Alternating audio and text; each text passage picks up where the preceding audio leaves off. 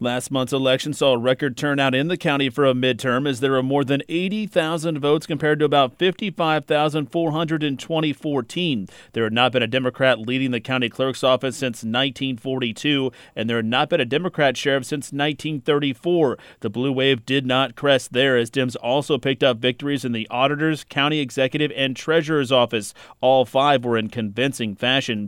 Former Urbana Mayor Laurel Prussing, who was elected treasurer, says she was not surprised surprised by the fact that all five county-wide offices were won by Democrats. I thought we were all going to win. I did, and that was based on what had happened in the primary.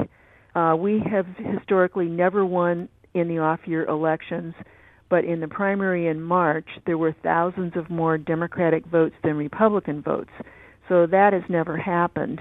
And I think that was a signal that this was going to be a good year for Democrats. New County Clerk Aaron Ammons felt his experience and passion put him over the top. My experience as an organizer, as a union president, uh, in the administrative roles as trustee and as an alderman, I think uh, my opponent tried to sort of capture the title and the um, the perspective of, of, of experience, but I think it's pretty clear that I had the experience to do the job. I have the the wherewithal and the ability to do the job, as well as a passion that's been uh, that's been demonstrated over the years of my organizing that this was something that the people could trust me to handle. And for the first time since 1936, a Democratic governor candidate won Champaign County. I'm Michael Kaiser.